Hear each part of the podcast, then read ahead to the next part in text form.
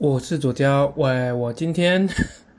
嗯，好，因为现在外面在下雨，这个是在八月十号下午那场一场大雷雨的午后。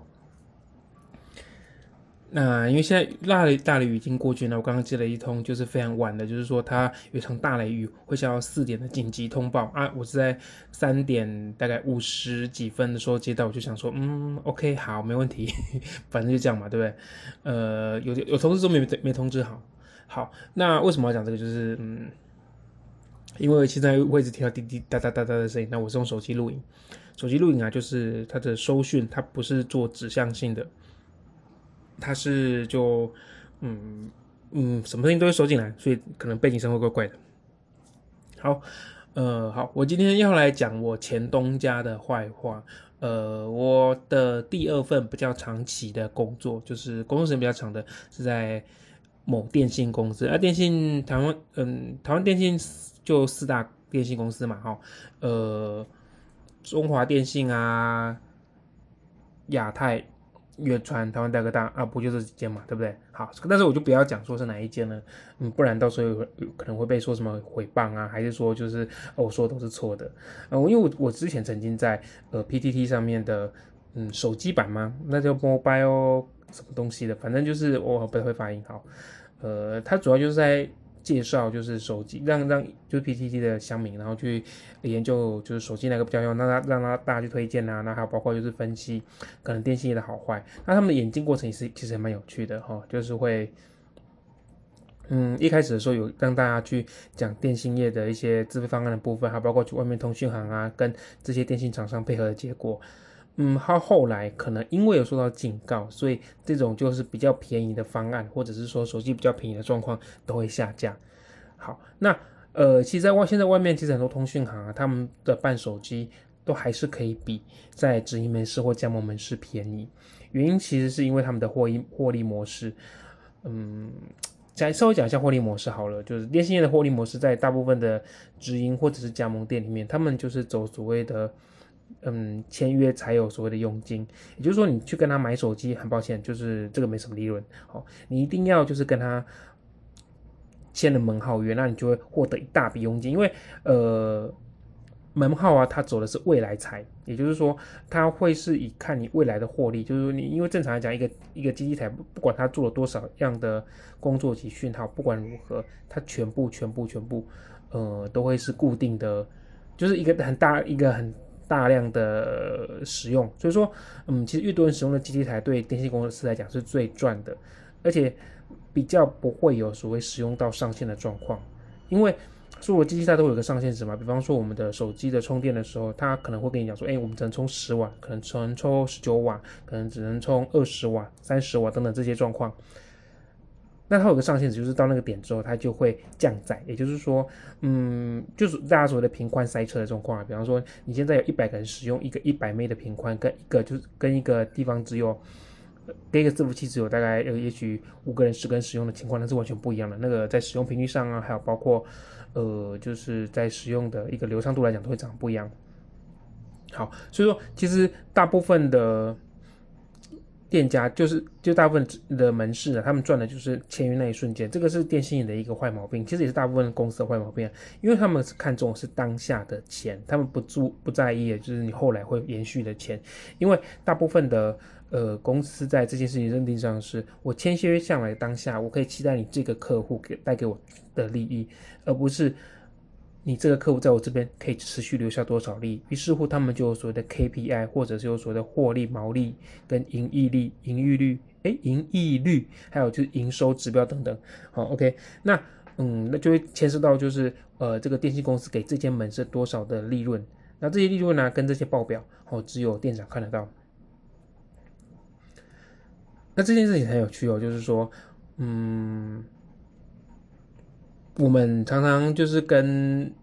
就是会跟门市这边讲嘛，哎，说你们每个月收我们多少钱啊？就是那为什么就是服务都就要这样子？为什么不能收便宜点？为什么我们就什么十年、二十年老客户？为什么就是不能卖我手机便宜一点？嗯，我觉得这件事这件事情啊，就其根本来讲，其实就是一个贪小便宜的行为啦。哦，必须老实讲，这现在还不知道讲坏话时段了哈。哦，先讲，要先要先谴责一下呃，就是一般我们遇到的顾客，因为大部分的顾客啊，在这件事情上都有很错误认知，就是说我在这里给你钱，给你钱这么久了，那你为什么就是不给呃，就是不给我好一点的，就是服务或者是补偿？因为我每个月都有付你钱嘛，对不对？但不要忘记了，就是其实，在我们在所谓的买手机或前门号的过程当中，有一样东西叫做必定要去支付的支出，也就是所谓的月租费。这月租费呢，有包含到，就是，比方说你每个月要缴多少钱，那你用什么样的费率去讲电话？呃，一对以前要讲电话，嘿，然后还有包括就是说，呃，你网络的使用费，这是最近的，就是这最近这十年来的事情，这样子。那手机在使用这这的这件事情上，呃，你缴的月租费就是你的使用费嘛？那我们为什么会每个人都会觉得，就是我们缴钱给这间公司，就代表说我们在他那边，呃，就是给他了什么一些不正当的利益，让他在那边可以进行就是无限制的剥削我们呢？哦，我不能，我不能说就是这些利益、这些费率啊，一定就是很合理化的。就是说，比方说我们使用多少就是多少，因为不可能嘛，因为企业的本质是要去获利的。那在获利的这个情况底下，他们必须设定出一个呃机台的维修费用，然后门市的费用，然后还包括呃后续的一些服务的费用等等，反正就是很多费用就来来来全部加在一起啊，就那个费率看起来就是嗯没得选择哈，因为其实大部分的。就是台湾太小了，所有的事情其实大家都会知道。那这几家电信公司，他们也会私自诶，我确定的是，我去受训的时候，在那个总公司受训的时候，我有听到就是说，诶，那个某某电信跟某某电信今天来我们公司开会哦，他们就是为了去讨论，就是说接下来可能会发生什么方案，要要端什么方案给那个就是我们的顾客。那因为我那时候去做的时候，差不多差不多是三 G 接四 G 的时候，好。嗯，这次也蛮有趣的，就是在开完会之后，哎，其实大家都讨论好，大概我们定什么费率哦，这就是新机的开始。每家公司去那边其实做个形式上的沟通，哎，就是大概定出一个费率的阶级，那其实会跟三 G 的时候的费率没有差距太多，因为他们的 KPI 还有他们的利润指标其实都定好了，他们不太可能为了一个嗯新的呃。新时代的收费方，哎，新时代的服务方式，呃，去改变他们的费率，因为这样很麻烦，会对他们来讲会动到非常多的事情，比方说，哎，要怎么去发奖金啊，或者是说公司利润怎么收，或者甚至于说消费者接受的，呃，状况来讲，这都是很大的影响。所以很多人呢会有发现，就是说他为什么好像以前缴的，呃，钱跟现在缴钱好像有贵那么一点点，但事实上没有差到每，我说每个月哦，事实上没有差到很多。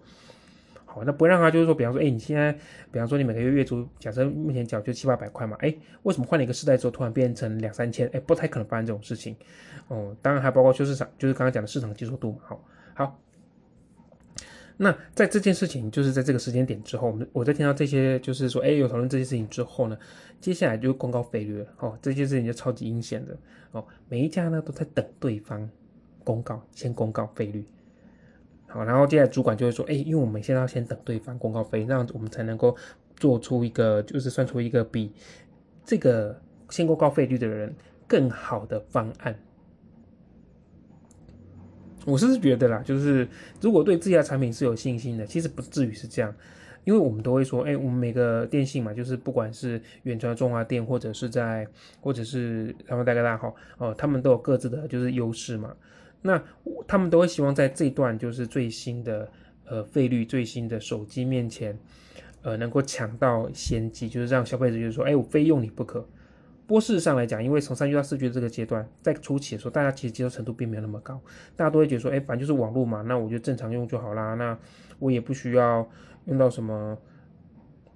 很奇奇怪怪功能，人都是这样嘛，就在初期的时候其实感受不到那个状况，但是直到呃大概经过一年到两年之后，哎突然发现说，哎四 G 真的超好用的，因为以前三 G 打赖的时候真是延迟超久的，那个基本上没办法完全替代，所以那个时候从三 G 接四 G 的时候，我们有一个推出一个方案叫 VoLTE，那直到我离职后大概五六年之后，他们才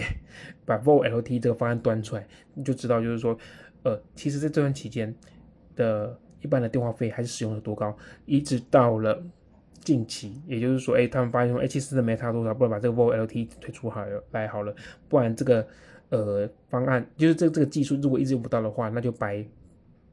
白哎，就是从就是白拿了，好，因为这技术都从外国拿过来，它不，台湾基本上没在，基本应该不是走自行研发的啦。好，所以可以看到，就是说他们还是本身还是以就是所谓的利利益导向啊，所以说可以让大家更便宜的说，因为其实，在呃市区刚出来说那个 VoLTE 啊，它其实是你就是买一个方案费率，那你就是可以国内外无限制讲话都没有关系，它就完全不会算你电话费，因为你的电话费就是用固定的呃就是 VoLTE 的那个钱去就下去下去处理，那它有算流量而已。在国外来讲，其实这样子非常非常的。呃，就是赚，原因是因为国外不像我们台湾一样可买到，没可以吃到饱，那他们就是算流量了，所以他们其实赚的会非常多。但就台湾来讲，并不是这样，台湾的流量其实算的，就是因为互相竞争嘛，已经大家喜欢吃到饱，不太可能让你就是突然吃不饱。突然吃不饱，这间电信如果首首度采用的话，必定一定会被呃，就是遗弃在市场里面。所以每年呢，就是。呃，都会有电信业者出来说，哎，我们不负亏不堪亏损啊，那我们接下来一定不能让大家办吃到饱。结果呢，就会推出比之前推出方案更便宜的吃到保费率。它然后加了很多限制啊，比方说它会是对你的就是呃限速，或者是限流量，或者是说呃限区段流量。也就是说，比方说，假设你这个费率你可能不能够用到，嗯，很大量的下载，你可能只能看 YouTube 很顺畅，呃，用就是。总之就是做一个比较呃正常使用情况下都 OK，但是如果要做做大量使用，比方说分享其他人的时候，就会出问题的一个费的一个费率方案。现在其实从那个网络上的中华电信或台湾大哥大、运传都找到，反正电信也全部都全部都找到这些方案了。好，不管。好，刚刚讲的这些东西啊，主要是要告诉大家，就是说公这些企业本身就是所谓的导呃就是利润导向嘛。那所以说我们在呃做这行的时候，我们就会发现，嗯。有一些恶习从这边就慢慢的出来了，因为大家可以回想一下，就是说，哎，为什么通讯行的费用比较便宜？来，第一第一点的原因就是来自于它的合约。呃，有空大家自己可以上网找，就是通讯行，其实在现在都都还蛮透明化的。透明化是指说，嗯，大家都有可以看得到，呃，比方说办某某家门号，它就会呃有多少的佣金可以退给你。哦，这个部分其实现在大家早就去找到啊，只是因为两年两一两年办一次嘛，所以大家不在意。那还包括之后，还有在里面还有还有就是呃，里面还有要我们话术顾客哦，你一定要叫同叫那个顾客就是解约再续约，因为这样比较划算。那他们也会算给我们看，说哎这样比较划算。但事实上不是不是这样，就是大家在使用手机跟门号过程中，其实应该是按照自己的需求。比方说，我现在用这只手机，哎，它还可以使用。我没有立即性的需求需要换这只手机，比方说，嗯，好吧，像现在会说玩游戏嘛。玩游戏没有立即需求啊，那我干嘛要马上换？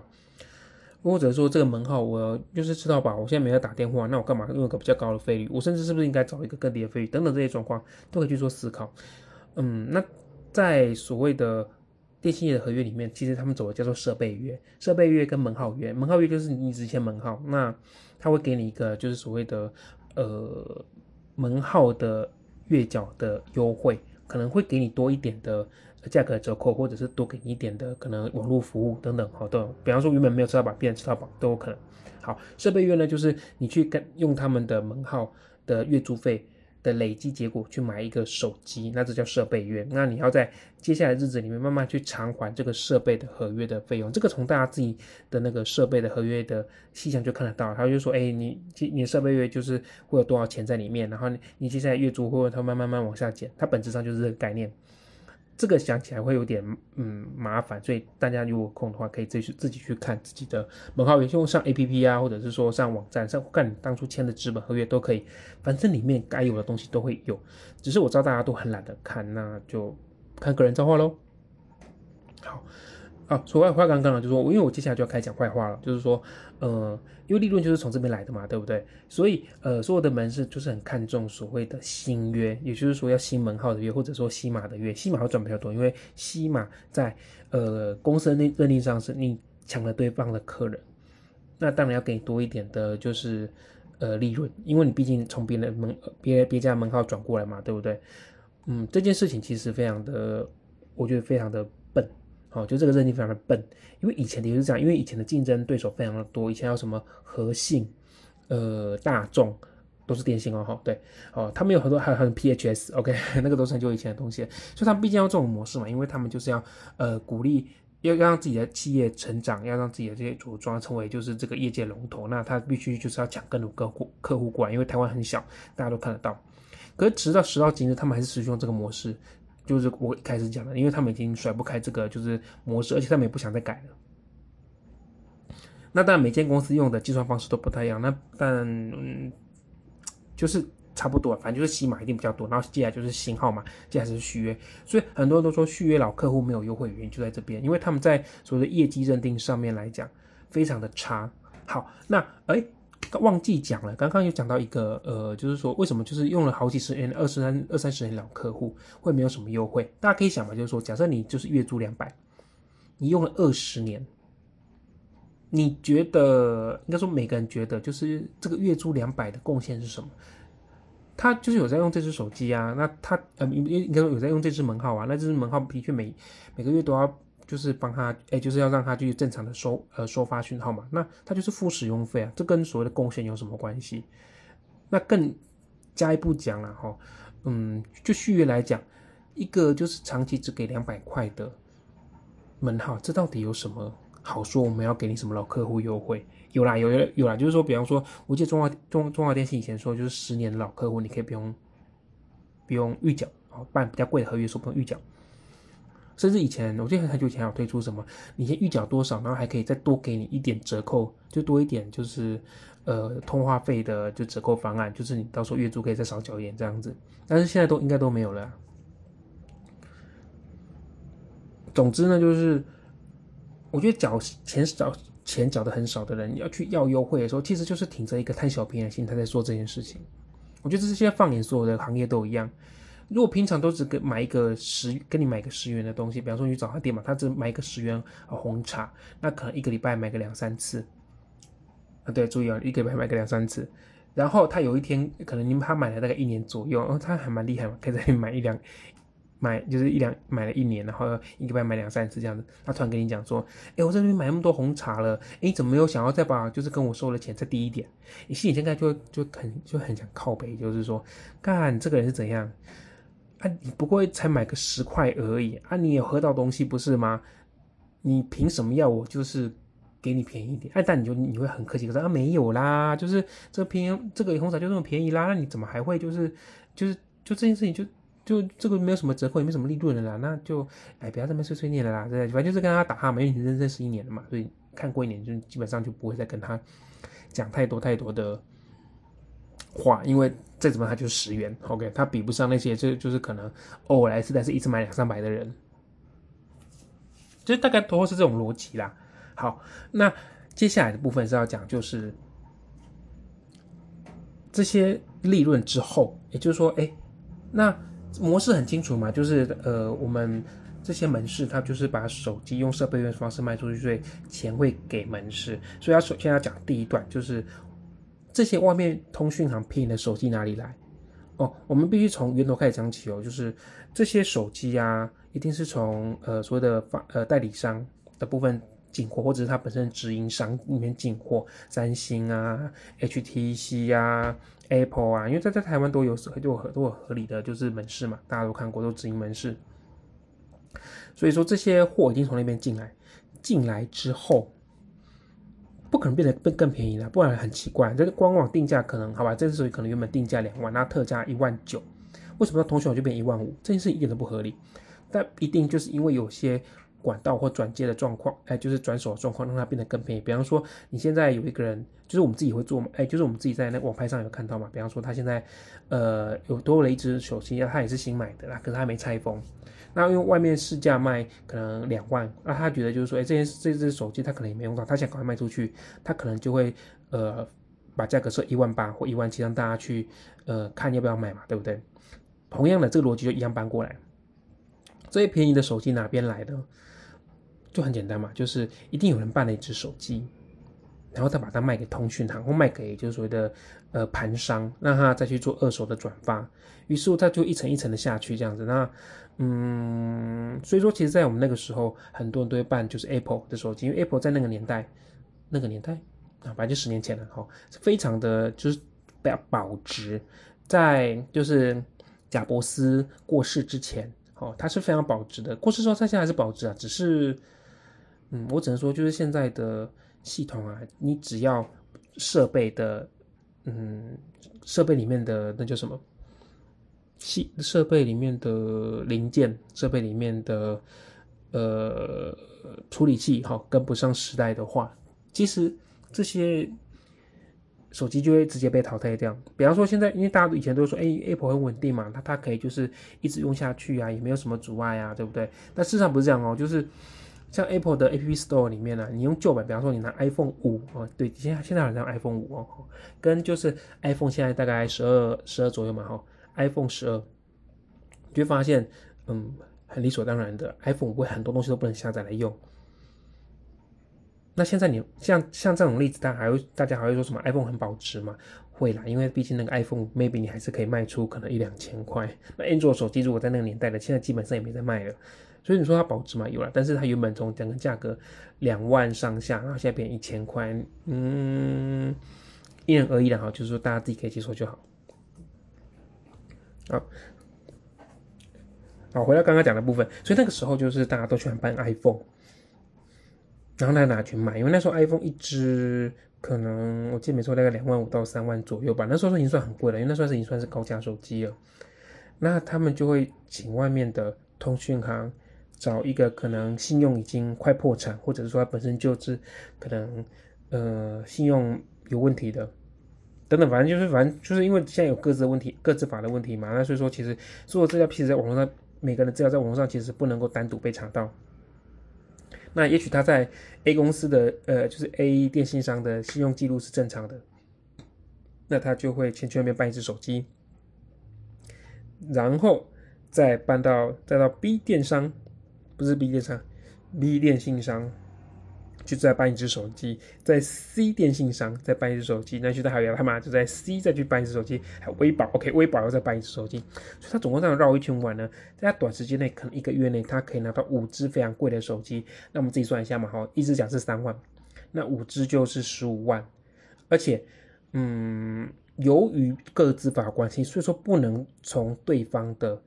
呃，哎，不会到五只啊，因为那个中华电信一定要预缴，好，他不管你怎么，他就他们就是要预缴，OK，所以大概四家，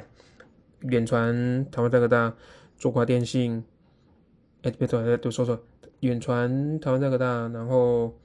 微保跟亚太，OK，四家电信这样子，他们就拿着就是所谓的假账单，哈，假账单嘛，就是因为他们以之前的那个就是免预缴的措施，都一定要有一个账单。好，要账单以上一定要超过一千或两千块以上，他才能办某费率的，呃，就是手机或者是方案这样子，那就一个免预缴。那就他就这样绕了一圈，就是办了四家电信。那四家电信一家手机一家，好，不要说三万两万五好了，这样加起来就有十，呃，加起来就这样就有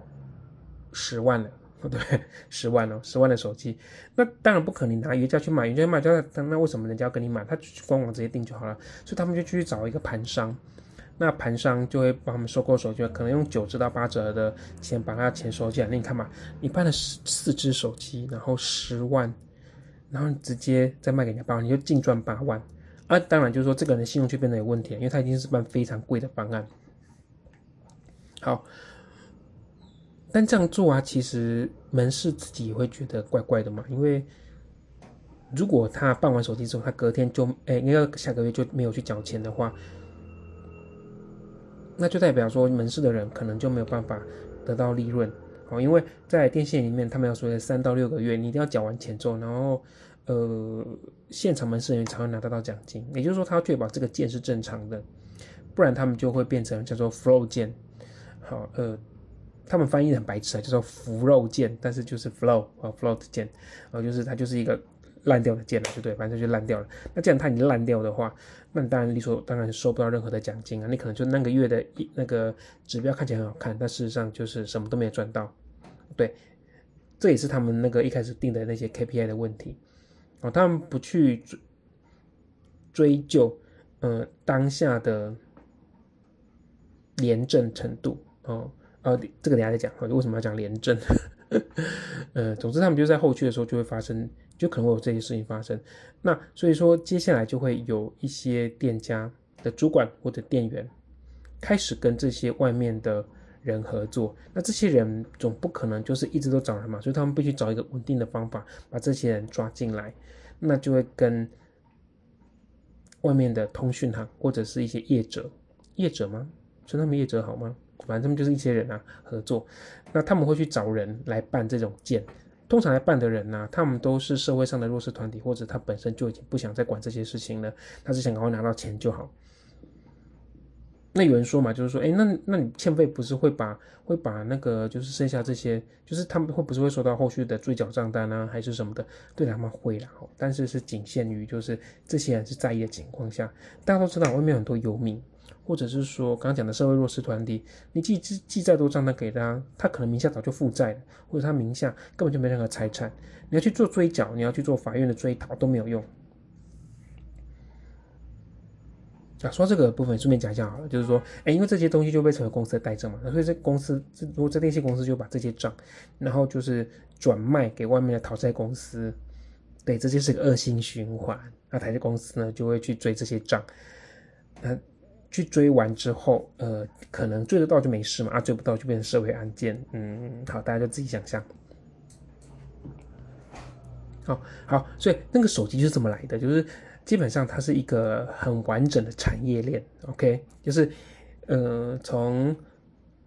假顾客到假到假中介人到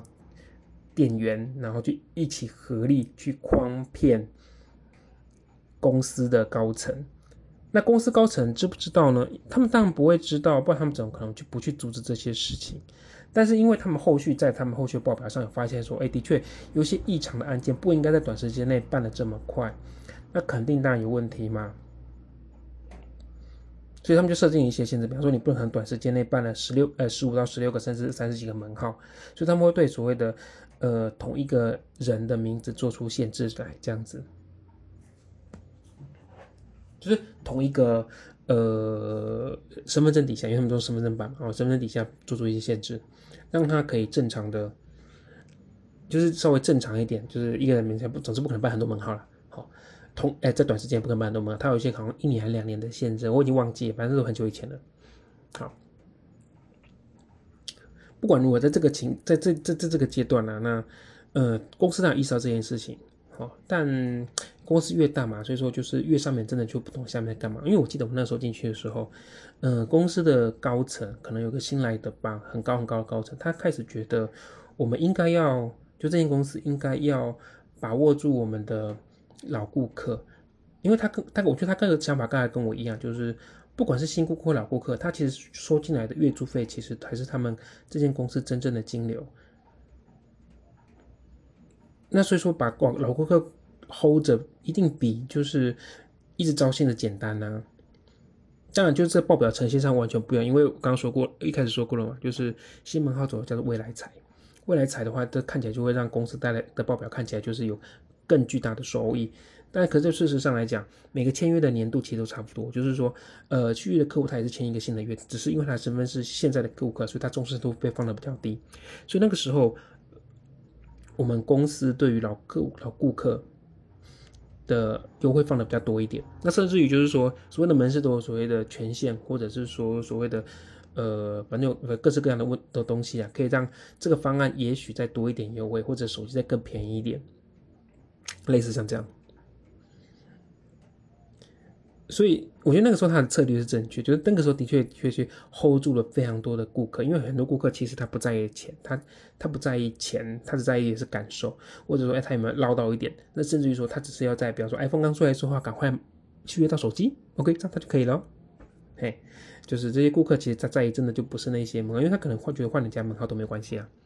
好，我刚刚讲就是说通讯要卖手机这件事情啊，也就是说他们拿去盘商，就是他们办完手，就是这些嗯这些完整的产业链办完手非呃放完手机之后，他就把它拿去呃通讯行，通讯行吗？不是，反正就拿去盘商去卖给他们，所以他们可能就是会拿到钱，可能没有那么多。好，因为我刚刚提到嘛，就是说，诶，因为要跟门市传，门市也要拿到业绩啊，他们也拿到想要拿到奖金啊，所以他们就大概会缴三到四个月的钱。所以其实假设一个手机办下来是三万，他假设三万。那他们大概，他们因为他们办很高月租费，所以他大概会缴三个月的月租费到四个月吧，所以这样扣下来，大概一个手机的成本会大概扣掉五千，然后再加上还要再给，呃，就是这个办手机的人一点利润嘛，不然人家为什么要帮你做这种事情？好，所以说这样扣这这扣扣下来，再帮他自己后也要，就是这个转手人也需要利润，大概会是两，会是大概剩三分之二左右利润，我猜啦，这样算算算，大概剩三分之二左右。好，那所以到盘上时候已经剩三分之二了嘛？那呃，这些盘商为了让这些手机销出去，必定也不能够用一个比较高的部分，而且它的转手要非常的快速，不然等到这只这些手机掉价的时候，他可能也赚不到什么钱，所以他就赶快把钱把这些手手机给转出去。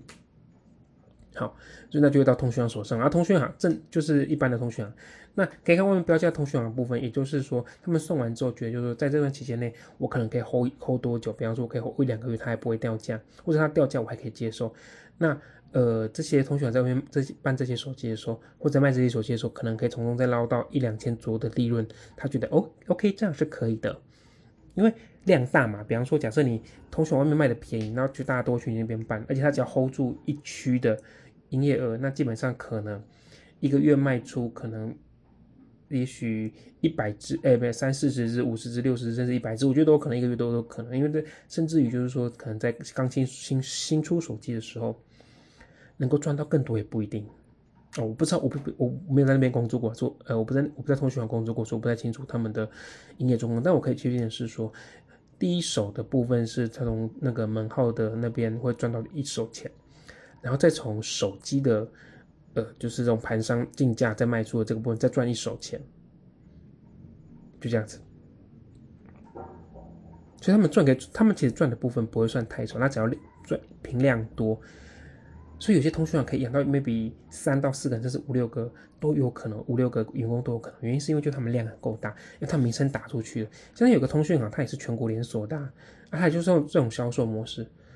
用拿到手机也是比较便宜的，嗯，为什么不用这种模式，对不对？那我知道以前呢，我曾经跟一个网友有聊过，因为他说他在三井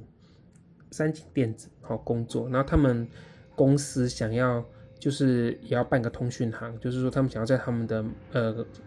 卖场办一个就是呃手机的销售中心这样子，就是门号销售中心，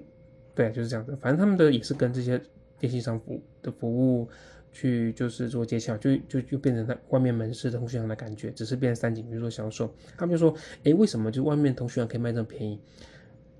我就跟他把这些东西跟他讲嘛。他讲完之后，他们就，嗯，可是好像没有办法做这件事情，因为这些手机来源都要合法，就是对于就三井来讲都要合法，所以他们不能这么做。他们就卡在一个，就是他们一直很想要做，但是一直做不到。很明显，因为销售模式跟那个获利模式的来源都不一样，当然也没办法做到啊。那就就再就是再回到刚一中间大概要讲到的，就是老板绝对不会知道下面人在干嘛。哎，对对对，刚刚讲到这个，已经忘忘记讲到这件事情了，就是因为我们那个区啊，哎，就是我们那个店呢，它其实模式是这样，它会有个店，这个呃店员，然后店长嘛，店长上去就是督导。督导上去之后就是区长，所以这个体系非常的庞大。因为像台中的部分嘛，就是大概我记得那时候有分四五六，反正反正那个反正那个四五个至至到七个区吧，每一区都有一都有一个督导。那当然底下就有很多店的店长，因为大家知道，就以前的电信业办的蛮多的，很多分店这样。督导的用途还是要去确认，就是说这间店能不能达到公司设定的目标，以及他的行为正不正当，所以他是他叫督导嘛。But 呃，根据督导跟我讲的话，又或者是我从旁边听到他跟店长讲的话，我都可以完全判定，这些督导完全完全知道这些门市的店员跟店长在干什么。就是其实是一个很机车，还有包括还有一个很卑鄙的事情，就是区长我不确定他不知不知道，我但我觉得区长知道，因为区长区长也从督导上来的，从区长到呃最少是从督导。以下的人全部都知道所有的嗯非法的事情在做什么事情，从频率嘛，因为这种东西一定会露出来。比方说，每次为什么到四个月第四个月他们就不交钱了？这种案子一多，谁都知道有问题啊，不是吗？他们都知道哦，但是他们都会选择就是不讲话，不提。好，直到出事的时候才说，哎，为什么大家要这么做？为什么这种案件发生？到底发生什么事情了？然后装作不知道。第一个啦，我是因为他们钱，他们要保把握把握住嘛，对不对？那因为他们钱就是要赚进来啊，要要达到公司的设定目标才行。而且这种量一大，大家都要做这种事情的时候，呃，公司就没办法去判断说这件事情到底是一个常态，还是说这件这个区到底发生什么？是因为这个区域人多都是这种贱人，都是这种就是不愿意缴钱的人，还是因为就是这些店都在搞鬼？我觉得在高层心里面应该都有这样的疑问啊。但他们他们就不是不知道，他们选的人的人品从一开始就有问题了。这种呃利益共生的，嗯，就是会这样一步一步上去。而且公司在判，就是在判断要不要升这个人成为主管，升这个人为督导，升这个人区长，一样哦，一样是从业绩去看。那你想想看嘛，那大家就想想看，如果这个人业绩好，是因为他。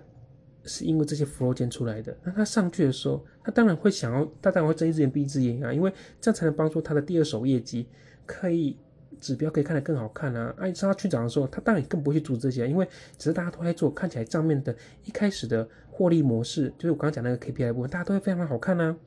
那他为什么要去把这件事情提出来，让公司去改善？这就是业务工作问题，就是大家看到的是眼前的东西，那公司也看到的看得到的都是眼前的东西，所以当下看起来都没问题，而且就是因为时间一久，好像看起来时间一久，呃，一久是走一两个月啊，大家都觉得没问题，因为他们按照一定的模式去处理嘛。但等到就是发现说，诶，为什么一年下来算下来，怎么会觉得怎么会这么多有问题的案件的时候，他们突然会警觉到，不对哦，有人在搞鬼，可是。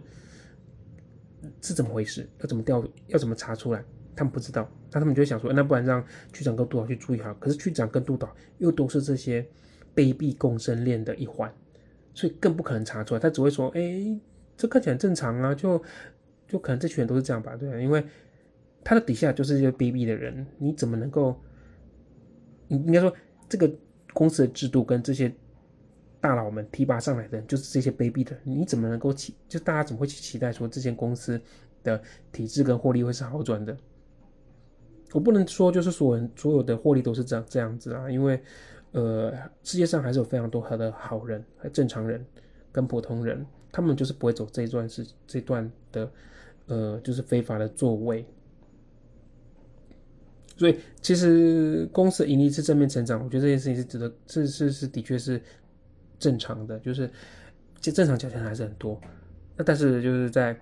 门市上啊，如果真的要做这些事情的时候，这有些人这些人要做这些事情的时候，真的真的真的非常容易，嗯，让钱的业绩提升起来。那正常在做业绩的人就会没有办法赢过他，看起来赢过他，或者是说没有办法，就是真的，嗯，就是在这里面得到相对应应有的待遇。主管会对业绩好的人重视，这是很正常的。我也看过啊，就是我有我有一个店的店长，因为我会调来调去哈，我会调到很不同的分店工作。我就看那个店长一开始说，也义正言辞的说：“哎，我我我希望我的店绝对不要发生这种事情。”然后我有个就是在其他店的同事调过来的时候，他又做这件事情的时候，这个店店长就睁一只眼闭一只眼，当做没看到。哦，共生链嘛，就是这样。但是这个店的店长啊，对他对这个就是做这个非法行为的同仁呐，就是当初没看到以后，还也对他很好。原因是因为他看起来业绩就很好啊，那有什么理由不对他好，对不对？好，因为再说一次，这些就是短视经历的模式嘛，就是一个业务工程链。我其实那段时间，我有时候会想到，哎，其实是不是因为这个业务工程链？就是这些卑鄙共生链啊，对，化成了卑鄙共生链。这些没办法得到这些资源的人，才会觉得就是说，嗯，我我不能做这些事情，因为他得不到嘛。好，其实也不这样讲，因为我也有接到过，就是更远的分店打呃的沟通的电话，我有发现他们其实真的没有做这件事情，他们是很认真的在做正常的业绩。但嗯，这就来说，反正一个公司这么多人，我们怎么能够预料到？不好意思，年纪大。可是我们怎么能够预料到有多少这种人呢？对不对？啊，这个这个真的太黑暗了。总之呢，我认为就是我个人是觉得啊，就是如果一个电信公司的主管，我说老板不是主管，主管就是店长啊、督导那些算了吧。我认为啦，就是嗯。这些公司的高层如果真的要把这些侵蚀公司获利的卑鄙小人抓出来，